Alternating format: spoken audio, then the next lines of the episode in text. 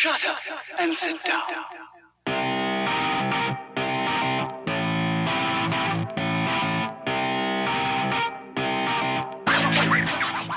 Welcome to another episode of Business Bros. This is another addition to the NansCents series, and today we're joined by Ray Teasdale from ProfessionalTaxService.com, who's going to help uh, talk to us a little bit about the new tax law changes. So, if you're interested in what's going to happen in 2018 with the new tax laws, pay attention. It's a good show. As always, we're here to be of service to you and bring you the most relevant information we possibly can. So enjoy the show. By the way, uh, it might sound a little funny because we had some technical difficulties and I actually had to dial into the webinar. So uh, it might sound a little different, but at least you'll know what part is the interview and what part is the intro. Enjoy the show.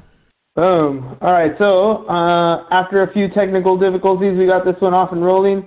We got Mr. Ray Teasdale. Uh, Ray's an old college buddy of mine. Uh, not old and pun intended. It's just been a long time since I've been to college. that sort of old. So uh, uh, Ray's background is in taxes and uh, financial planning. So uh, I thought I'd get him on the call here and talk a little bit of taxes now that we're rounding out the end of the year. See what kind of insight he's got for us. So Ray, welcome to the Business Bros. Oh, thanks, Hernan. I appreciate it, man. I appreciate you uh, asking me to join in on your your tax talk. well, when I think of taxes, I usually think of Ray. So that's that's usually where I go to. Um, I know there are people who go who come my way, and then when I have harder questions, I go your way. So just so you know.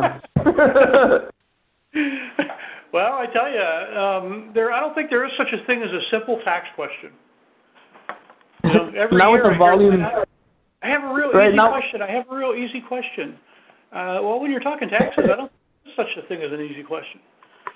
I, I think it's because there's no real answer. There's there's can you argue your answer more than is there you know a definitive yes or no for the most part. Exactly. They will not give us a definitive yes or no. They want to leave it open to interpretation. So when, when Congress writes these tax laws, or I should say when all their aides write the tax laws, um, they must take a class on ambiguity or something like that to make sure we can write these laws as, uh, so, they can be interpreted 10 different ways. And all of them can be correct. Right. Uh, Yeah, yeah, and and uh, you're one of those guys who gets to, uh, who I, I should say gets to, who's been blessed to argue before the courts at the uh, with the IRS. So I'm sure you've had your fair share of uh, what you think is right, what they think is right, and how you justify. Well, you know, it's it's interesting. Being a, I'm an enrolled agent, as you know, and um, as an enrolled agent, we're the, the quote uh, subject matter experts when it comes to taxation, according to the United States Department of Treasury, uh, who the IRS works for. So it's funny that you know, in, in this nation, um, everybody's required to file a tax return. Most people pay somebody to file their tax return for them because it's so complicated. However, there's there's absolutely zero educational requirements for people to prepare taxes on a federal level. That's Yeah. absolutely absurd, in my opinion. And, Well, uh, the, state has a requirement, but it's not very strict.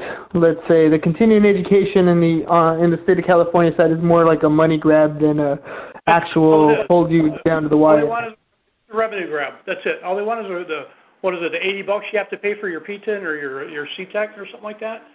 It's, Yep, Uh, yep. In California, it's all about it's all about money. I think Oregon has the same thing. I think it was California and Oregon were the only two states in the union that required any kind of, of continuing continuing education, initial education or continuing education. However, with Yeah. uh, in CPAs, and this is what's interesting, CPAs. Most people think CPAs are are experts in taxation. Well, uh, Hernan, when you went to school, you took the entire uh, accounting tract, and in that tract, do you remember how many classes you took that had to do with taxation? Uh, two. Exactly. a personal, One for business and a personal. Yeah, and and it wasn't very in depth either. And, and that's the extent of tax training that CPAs have. Right. That's just Easy, Not- but their marketing arm is so good, everybody automatically thinks CPA. Oh, this guy's they know what they're doing, right? And uh, but anyways, my whole point was going off on that tangent was enrolled agents. As a member of the National Association of Enrolled Agents, which is an organization that we uh, I've been a member of in years past. This is my first year. I haven't renewed my subscription, but uh, we lobby Congress, and we lobby Congress on what we want tax law to look like. And we lobbied Congress, and we were successful in lobbying Congress in that uh, every taxpayer had to be registered.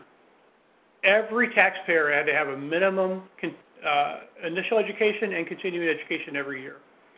And then Every tax some practitioner back in Virginia, I think it was, uh, sued and said, no, you can't do that. And how they won, I have no clue. But the basic gist was that the Internal Revenue Service had overstepped their bounds in, uh, in making it a mandatory requirement that tax preparers actually be educated. That's crazy. That's absolutely nuts.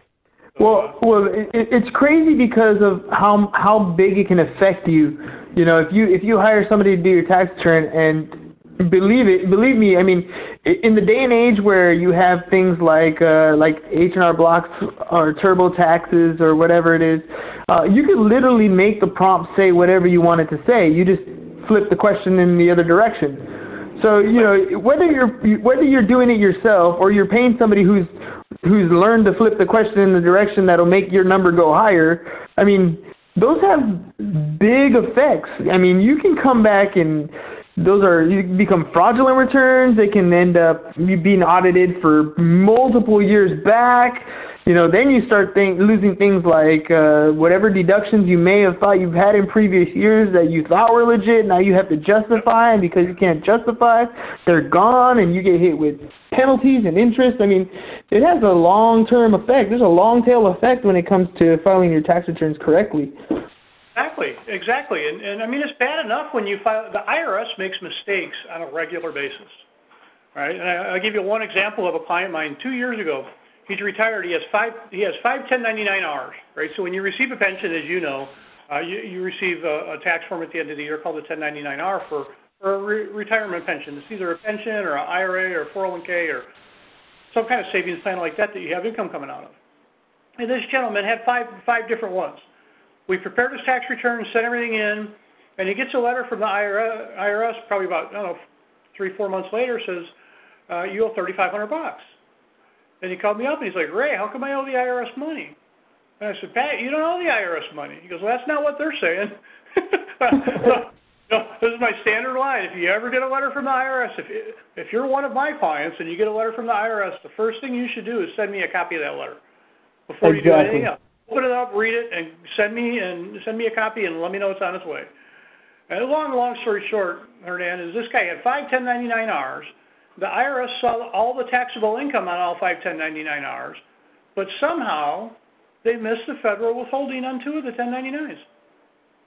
Now, Huh. So he had been paying tax, but the IRS forgot to count that credit for him. exactly. How convenient for the IRS, right? Right? Because most people, when they get a letter from the IRS, there's there's an intimidation factor the IRS has that is very real, and people just Oh, yeah. assume that they are correct when they send you a letter. And, And uh, it's not and always times, the case. What was that? It's not always the case. Oh, not even not even close. I'd say 50-50. And my, my track record, I'd say 50-50. So, um, uh, you know, the IRS has this this computer matching system that that is, um, I guess, classified for lack of a better term. It's nobody really knows how it functions.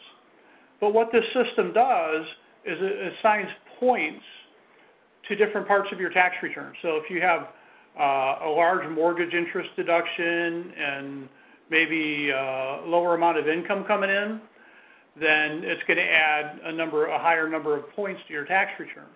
If you have, you know, five kids and you get the earned income tax credit because you don't make enough money, uh, that's going to add more points to your tax return or more points to your file. And when you once you pass a certain level of points, that's when it triggers an audit. But nobody knows exactly what adds up to the points, what the points add up are, right? So we Yeah, can what the speculate. are. you know, we can speculate, and and I have one client, for example, every year he comes in, he's a self-employed gentleman. Every year he comes in, and uh, he's lucky if he makes seven or eight thousand dollars a year profit in his business. But yet he pays uh, over twelve thousand dollars a year in mortgage interest and property taxes. And he's been doing this for well over five years now, and I have no idea how he has not been audited yet. And every year I tell him, I said, Dan, you're an audit waiting to happen because you're you're reporting on your tax return that you're spending uh, probably 50% more than what you make every single year. Yeah, that that doesn't that doesn't jive. You can't sustain that, right? So Right. Um, so you know, it's kind of funny how people look at tax returns differently. Some people uh, don't care for them and they don't do them, and they wait for five or ten years and then do them all at one time, pay gobs of interest and penalties, uh, or they wait for the IRS to come after them and say, hey, you know, you owe us a ton of money, and uh, we're going to start taking out your bank account unless you file tax returns. They they usually don't don't uh, those type of clients usually don't uh, do anything until they get their bank account swiped or their wages garnished, and then they come in. That's exactly right. What what is it that motivates you? Hmm. Let me see. You're that motivates me to fix this problem. So, dude, there's been a lot of changes coming up for 2019. Some big ones, right? yeah, you can say that again, man. And uh, I some of mean- them are, some of them are good, Some of- some are bad. And uh, So tell me know what you think. I, I made a list of some. I, I know when I initially called you, I was talking about the uh, 20% for uh, pass-through entities. Yeah. So I figured we'll start with that one. But then there's so many other ones, things like standard deduction, alimony is kind of cool in my opinion. the switch, we'll see how that ends up happening. Uh, you know, there's a, there's a bunch of different things. The the Affordable Care Act no no longer mandated. I mean, there's a ton of stuff that's changing in 2019. But I Well, figured let let's start with the. Uh, Let me ask yeah. you about the alimony since you mentioned that. So, how much work do you think that's going to cause you as a tax preparer? You know what? Off the top, it, it looks like a non-event. It looks like it's no longer deductible to the person who pays it, and then the recipient no longer has to claim it. Well, it's tax-free anyways. So I don't know. Is that still going to be a data Well, entry line? Is that uh, that begins in 2018, right? So now, Yeah. when you have a new tax client that walks in your office, right? Now you have to add your organizer if you have an organizer, which which many preparers don't. Uh, you're, you're going to have to ask a question: Are are you divorced and paying alimony? If if yes, when did you get divorced? What year did you get divorced? Because if they got divorced in 2017 and he's paying alimony, he's going to continue to pay alimony. The new law, Well- this tax law change is only affect it's only it only affects uh, divorces after uh, I believe it's January 18 or December 18. I, I forget on that one. I believe For- it kicked in in full in 19. I think it's the end of 18. so? After Right. that, or, so does that mean that people are not going to pay alimony after that date, or it's just that they're paying alimony but it's not deductible after that date? A- after that date, if you have to pay alimony, you can no longer deduct it. So if I got divorced in 2016 and I'm paying alimony, I'm going to continue to pay alimony and I'm going to continue to deduct, to deduct it on my tax return. But if I got divorced in 2018 and I have to pay alimony, oh, so let me back up a second. So in 2016 I got divorced. I have pay, I, I, I paid alimony and I get a deduction for that alimony. However, my ex is required to report that on her tax return. Of course, all income goes on everybody's tax return. Right. So now what they're saying is, um, which I kind of agree with, the end user, the person who's going to actually have constructive receipt of those funds is going to be the person that's paying the tax on it. Right? So Right. starting in 2018, let's just, I have to double check this, the date, but let's just say, let's say this new tax law kicks in for, for the, um, for alimony effective January 1st, 2018. Um, I believe it's December 31st, 2018, but I got to double check that. So if you get divorced in 2018 and you're required to pay your spouse alimony, you can no longer deduct it on your tax return. And, but the other spouse is still, still responsible for reporting it on their tax return. But it's tax-free to the other spouse. Yes. Um, So no, I don't think so. what. No, they're going to claim it as income. Uh, no, I don't. Um, somebody's got to pay tax on that money. Oh yeah, That's what right. I was thinking. The spouse that paid it has already paid tax. Yeah, you're right. The spouse that paid it has already paid the tax, and um, uh, and they don't get the deduction for it. So the Yeah, so- payee so that's it. is getting. I'm assuming it. I'm assuming it'll show up like a Social Security where it'll have the taxable portion and non-taxable portion. It'll just show up on the inside of the 1040 rather than the outside. Yeah, yeah, that would be nice. Um, we'll, we'll see how that who's gonna, who's out. going to determine how much of it's taxable or not? Yeah, I don't. I don't know. I, I. I don't know. I think it's. I think it's cool if you're the one receiving the alimony at this point. it sucks if you're the one paying it. Exactly. Which makes you wonder which senator or which congressperson ended up getting divorced that got hit with a huge alimony bill. Because you know that's the kind of stuff that, that prompts these type of changes. Well, yeah, tax law. That's the reason why every tax law is so complicated because each rule is has been made to help out a specific group or individual. Or individual lawmakers. Right. So, well, Just like Everybody else has to what suffer. is it that motivates us to get stuff done? what Money. motivates them to get stuff done? If money's coming out of their pocket, they're going to get motivated to get something done. well, I'll tell you what. It's the there's person. least one politician in Washington D.C. that no longer has to uh, pay tax on alimony. Right. They're receiving a fat check tax free. Exactly. So what about what what about that pass through entity? How does that work? Which one? The twenty percent for the pass through entities. Okay. So under the Tax Cut and Jobs Act, there's a. Um, uh, let me find my little cheat sheet here. I was on here a second ago.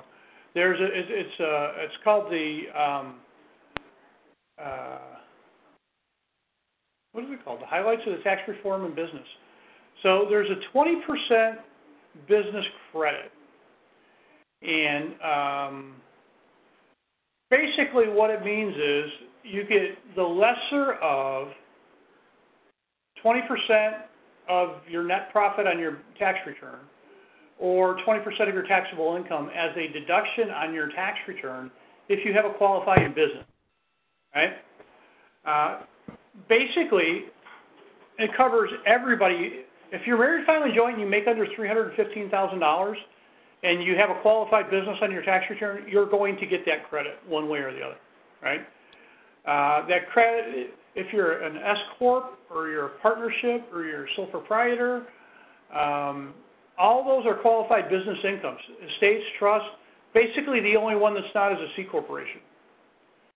And um, and as long as you're making under 315,000 of taxable income, you're going to qualify for that credit. If you make over 315,000, you might still qualify, but uh, qual- qualify for the credit.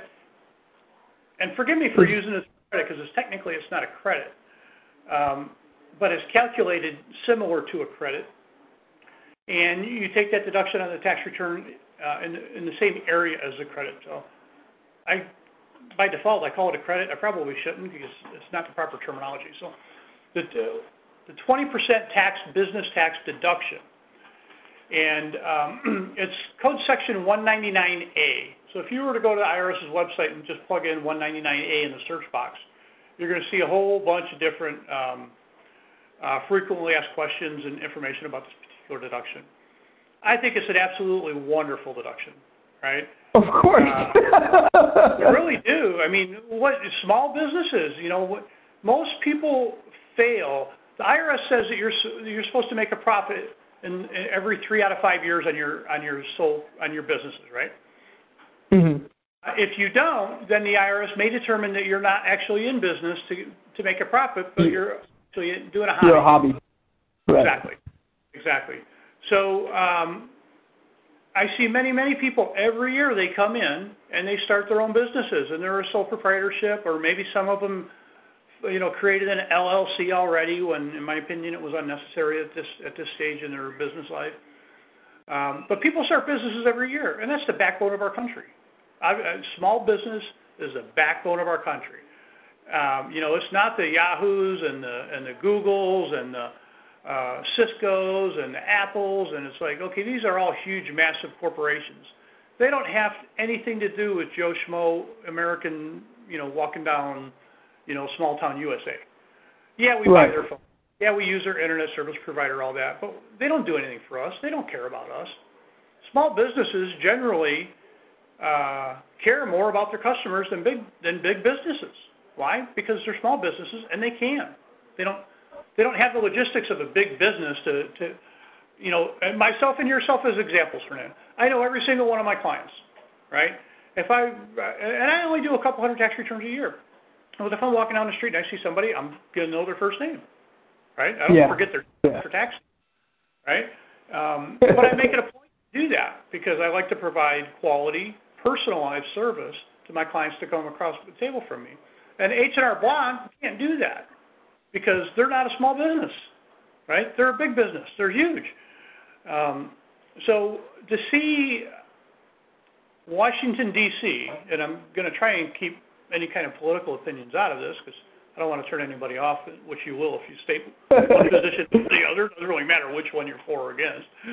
Uh, but the bottom line is, whoever it was that, that wrote this legislation and passed it, um, so far I like it, right?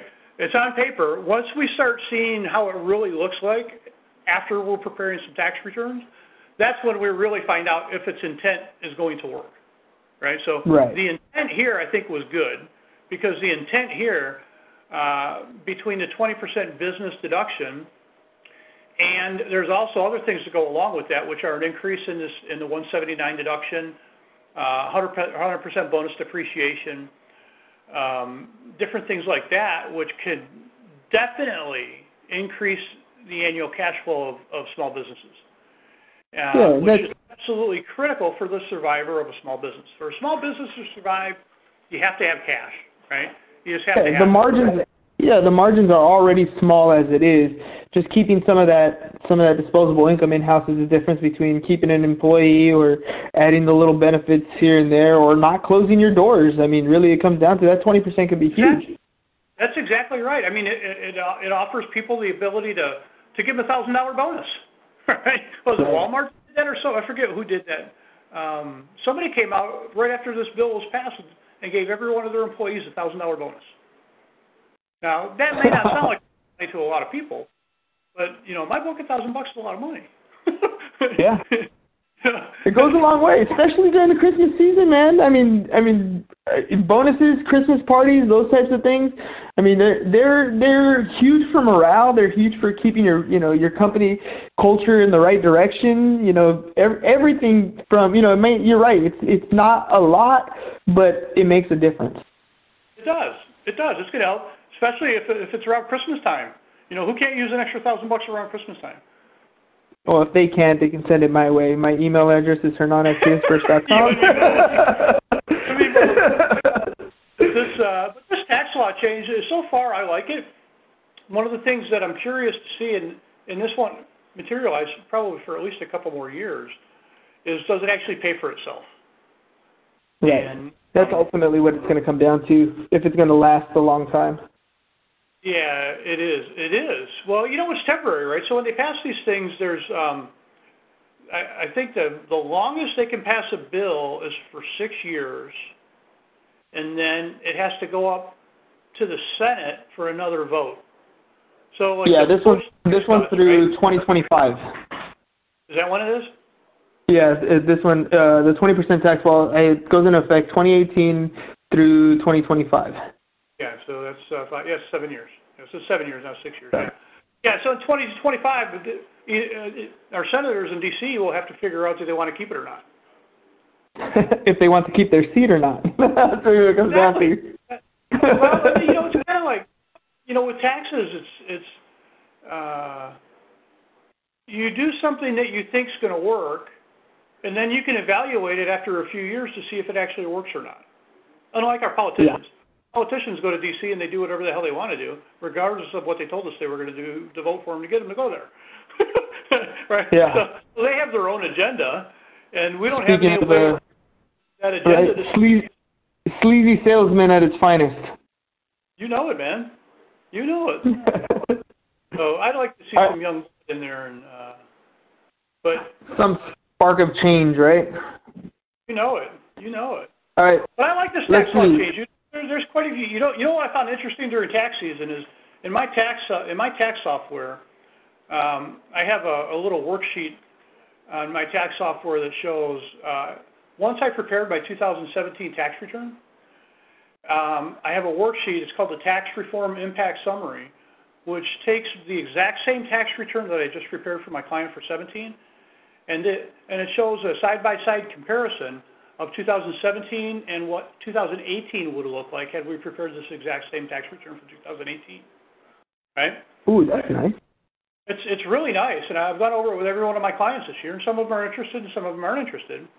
But there's a couple a couple key changes that's going to affect everybody. Is number one, of course, they did away with the per, the personal exemption, right, which is a little over Yeah. four thousand deduction we all had. That stinks. I But hate they- to see that. That does suck, especially with uh, families with large amounts of kids. Exactly, exactly. That, and then the uh, ten thousand dollars limitation on on taxes paid uh, on on the Schedule A itemized itemized deduction form, where That's the uh, that's the SALT, right? State, local, and uh, exactly. well, yeah. State, local tax. property taxes, exactly. So that kind of stinks, but with that in, with that in mind, what I found interesting, and this happened more often than not, is that, um, when you go down the tax return, when I go down my tax ret- my tax returns, I do it in a systematic way with, with every one of my clients. And the first thing we do is we go over their, a summary of their income, right? And uh, whether it be wages or dividend income or capital gains income or, or sole proprietor income or pensions or whatever, uh, income is income. So we go over that first. And then we go over any adjustments that we may make to that, like self-employment tax or, or um, student loan interest or anything like that for uh, uh, traditional IRA contributions, that good kind of stuff. And then we go on to the itemized deductions if the taxpayer is actually itemizing and not taking a standard deduction. Uh, and then after the deductions, after, after the, either the itemized or standard deduction, then we get into the calculation of the tax computation, what your taxable income is and how, what you actually owe in tax liability. And then, Right.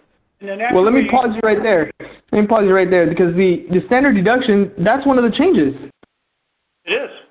Yes. right? I mean, you have a lot of people. Well, I don't know about your client base, but I'm gonna. I know I'm gonna have a lot of people that used to itemize that are probably not gonna itemize anymore. They're gonna take oh, the know, standard it's- deduction That's because going to be it's double. all over the country. Yeah, I, I- I heard an estimation somewhere around 90% of uh, taxpayers are no longer going to itemize. Wow. Holy cow. That I, I don't know how correct that stat is, but that's a lot if that's true. That is a lot. Well, um, It'll save you some explanation on the on the uh, computation there when you get to the itemized or standard deduction. Well, guess what? You don't itemize anymore. Well, that can be true and that can be false, right? So for a married family joint, the, the, the standard or the uh, standard deduction is what twenty four grand starting in eighteen, right? I think it's twenty dollars for married filing joint. Now that's for federal, right? Right. California didn't have a tax reform impact summary this year. California Right. didn't So have they don't conform. So you may uh, you may be taking the standard deduction for federal and. So just because it's no longer advantageous for them to do the long form or itemized deductions doesn't mean we can't do it for California. Right. Because just because So California doesn't conform, yeah, you're right. actually it's not going to make our life easier at all. It's going to make it more difficult. Because now we have so dual explanation. Exactly. We now have an obligation to explain to our client, look, it's going to be more beneficial for you to take a standard deduction for federal and itemize for California. Uh, is, right? But how do we know that until we do the math? We have to do the math to see if that's worthwhile. wow. So that's going to be I'm kind of don't- interesting tax season. I know I told all um, if if you itemize this year, bring in all your itemized deductions next year. Let me do the math, uh, and we'll see what come wh- which way comes out best for you, because they're different, and we have that luxury. Uh, uh, we, we Yeah, have so that at least be luxury, able to right, compute and figure out which one's the most advantageous for the client. Exactly. And what I was what I was kind of alluding to a little while ago is when when I go over that when I go over that list of items uh, reviewing the tax return with my clients, Uh, we did it with the actual 2017 tax return, and then we did it with the tax reform impact summary for 2018. And I would tell them, I say, hey, look, if we were preparing this tax return next year instead of this year, this is what it would look like. And, the part that I found interesting is that more often than not, this, the client would have had more taxable income in 2018 than they would have in 2017. Which makes sense, right? You did away with a $4,000 personal exemption, so if you're married, that's $8,000 in deductions you're losing right there, right? Yeah. Um, they did away with uh, in, more than $10,000 in tax deductions on your on your Schedule A. So there's two two pretty critical things right off the bat that are going to increase your taxable income because they're eliminating deductions that you had in the past. Yeah, However, they're taking away. Most of my clients, though, when I look at the taxable income comparison from this year to last year, from 17 to 18, 18 taxable income was higher than 17. That makes sense. But the difference was the total tax liability was less in 18 than it was in 17. That's because of the rate changes. Bingo. Exactly. And I and I would actually turn my computer monitor to my clients and say, so, hey guys, can you explain to me what happened here? How is it you can actually have more taxable income in 2018 than you did in 2017, but you owe less tax? How does that happen? And then they say, Well- I don't know. That's what we're paying you for, right? Like, oh, okay, well, I can explain it to you. and then I pull out my handy dandy little cheat sheet that shows the tax tables and say, look, this is the tax table. Not only did they eliminate some of these deductions that we had in the past, they increased the standard deduction, they, de- they eliminated the, the personal exemption. Uh, at least for kids, you'll get a $500 tax credit if your kids are dependent on a tax return, so you're not losing the whole thing for the kids, but you do for the parents, the personal exemptions. Yeah. Yeah. Um, but now what we're doing is we're taking that taxable income, and back in the old days, we used to have to go to the post office and get your little tax booklet, right? And then you'd grab your W-2s and you figure out what your taxable income is, and, and then you'd have to go to the little chart in the book and read from top down, left to right, and find out this is my taxable income, this is my tax liability, boom, right there. And then, uh, and that's the way we used to have to do it in the past. Of course, now computers do all that for us, but that tax table changed in addition to the other things that changed, and it changed for the better for us. yeah, uh, it makes may not be it makes all the difference. Think But generally it's less. they went down by like two percent, right? Didn't each of the Yeah. yeah e- each of the tax brackets I think went down by a whopping two percent, which doesn't sound like a whole lot of money. Um, but more often than not, in my summary with my clients, I just found it interesting that you would have more taxable income but owe less in tax liability. And every time I saw that, I got a, ca- a smile came across my face and said, "I like that." Ta-da! That, that, I doing this that's the magician. I got I got one more for us to end. Uh, we talked about this one before, you and I, but uh, mortgage uh, interest deduction is changing. So they capped it at the 750 of acquisition costs. Um, and then there's all kinds of wording in there about being a line of credit, it's no longer deductible, but it it is and it isn't, right? Uh, equity debt is no longer tax deductible on the Schedule A, right? So if it's a rental property and it goes on a Schedule E, that's not affected. But so the big more a couple mortgage interest changes with this tax law changes. Number one, you're right. Acquisition debt was was reduced from a million down to down to seven hundred fifty thousand. Now, if I can, I'd like to kind of explain the difference, right? So Yeah, when you yeah, first go for it. home, there's two types. There's two types of debt you can own. You can have on your home: acquisition debt and equity debt. Acquisition debt is debt that is incurred when you buy, build, or significantly improve your principal residence. Used to be limited to a million dollars. Now it's limited to 750 beginning in 2018. So if you bought a house in 2018 and you paid $749,000 for that house, you get to deduct all of your mortgage interest. No questions asked. If you buy a house for $755,000 in 2018, you, you have to do a calculation, or your tax person has to do a calculation. The $5,000 that exceeds the $750,000, the mortgage interest you pay on that $5,000 you can no longer deduct. That's the acquisition part of it, right? Right. So acquisition debt used to buy, build, or significantly improve your principal residence. Equity debt is any debt that's secured by your home that's not acquisition debt. So these are lines of credit that you went out and bought a car, you went on vacation on, or whatever. So, so you got a home, and people did this in in, uh, in the heyday of the real estate market, right before the bubble, as people would take an equity out of the home. I'm not kidding, dude. I had, I had a guy refinance his house 15 times. 15 times to take equity out of his house. Unbelievable. And uh, so, the, but the nature of the debt isn't the name of the loan. The nature of the debt is what did you do with the money.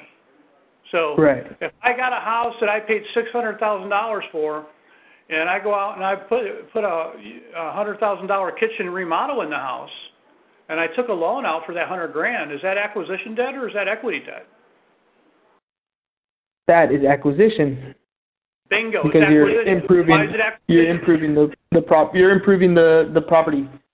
Not only improving, but you're extending the life of the property, right? So there's a difference in the in the rental world, in the real estate world. The, the the big question is, can I deduct it? Can I expense it, or do I have to amortize it or depreciate it? Right? That's been the big Right. question forever. Oh my God, what? A, how do I get this deduction? Right? We want deduction. We want the deduction today because it's going to be more advantageous to take it all at one time today instead of amortizing it or depreciating it over, over a certain period.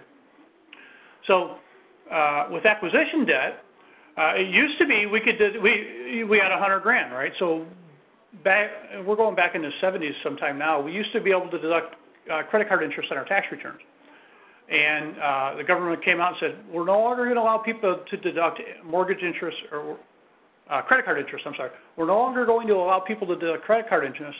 But as a consolation, what we will allow you to do is take up to 100 grand equity out of your home, and you can use that $100,000 for anything you want, and then you can deduct it on your tax return.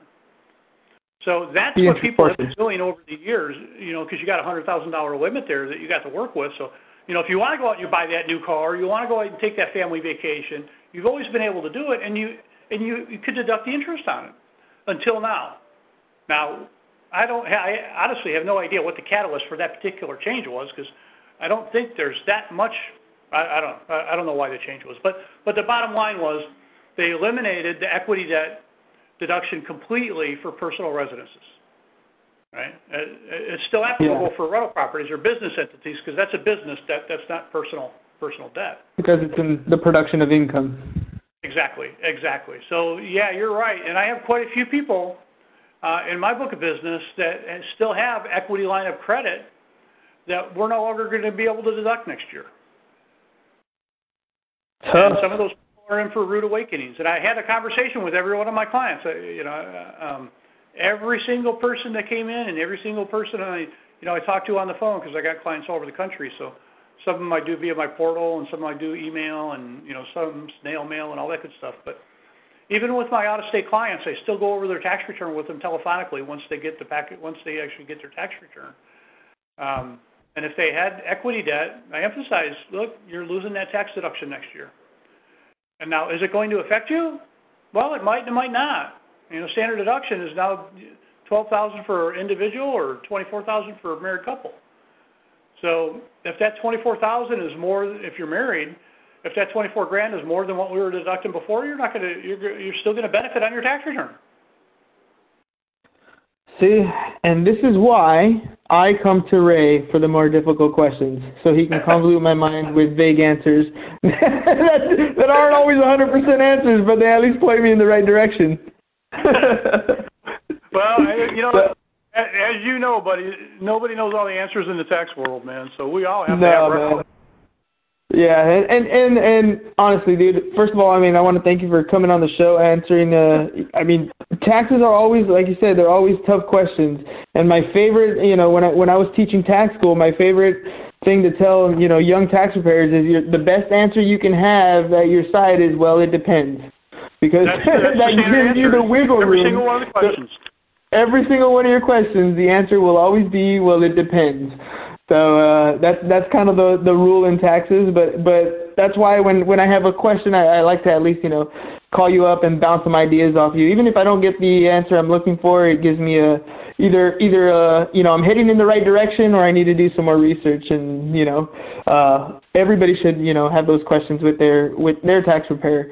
By the way, if you want anybody to reach out to you, do you want to give out your information? Uh, yeah, you can go to my website, professionaltaxservice.com. And uh, Cool. I do taxes, I do financial planning. So if anybody's interested in doing uh, 401ks, IRAs, Roth IRAs, traditional IRAs, any kind of investments, uh, uh, I do comprehensive financial planning, where we can put together a comprehensive financial plan and, uh, and give you a roadmap on where where you're at today, where you want to get to in retirement, and how you're going to get there. And uh, Plus, plus, might I add that I actually go to your website to pull some little cheat sheets every once in a while when I need stuff because you got a, a, a lot of nice resources there. Thanks, brother. I appreciate that, man. Uh, you know, it's uh, it, it's hard. Taxes are hard enough, right? So if you can create something that's going to make them a little bit easier, every little thing helps. You know, so a simple little Absolutely. keep track of your income and expenses helps significantly. And and I throw it out there. You know, I don't care if people plagiarize it. You know, they can take it, they can use it, they can do whatever they want with it. I don't care as long as it helps them. Always being of service, dude. That's why I love you. well, thanks, brother. Appreciate it. All right, Ray. Well, thank you for your time. I don't want to take up any more of your time. I appreciate you being on the podcast with me and, uh, you know, taking one of our normal conversations. Yes, yes, listeners, I actually do go out and talk about uh, taxes. I know it's not the most interesting topic, but it, it, it tickles my fancy every once in a while. So, so I'll go out and, uh, and, you know, talk to Ray every now and again. So thanks, man. Thanks for being on the show. Oh, no problem, man. We'll have to continue this on the golf course one of these days. Absolutely, or at least on the golf cart, because you know I don't. I'm not a, a very good golfer, but the golf cart is a fun spot. oh, man, you know. All right, Hernan, you take care, buddy. All right, have a good one. Bye bye.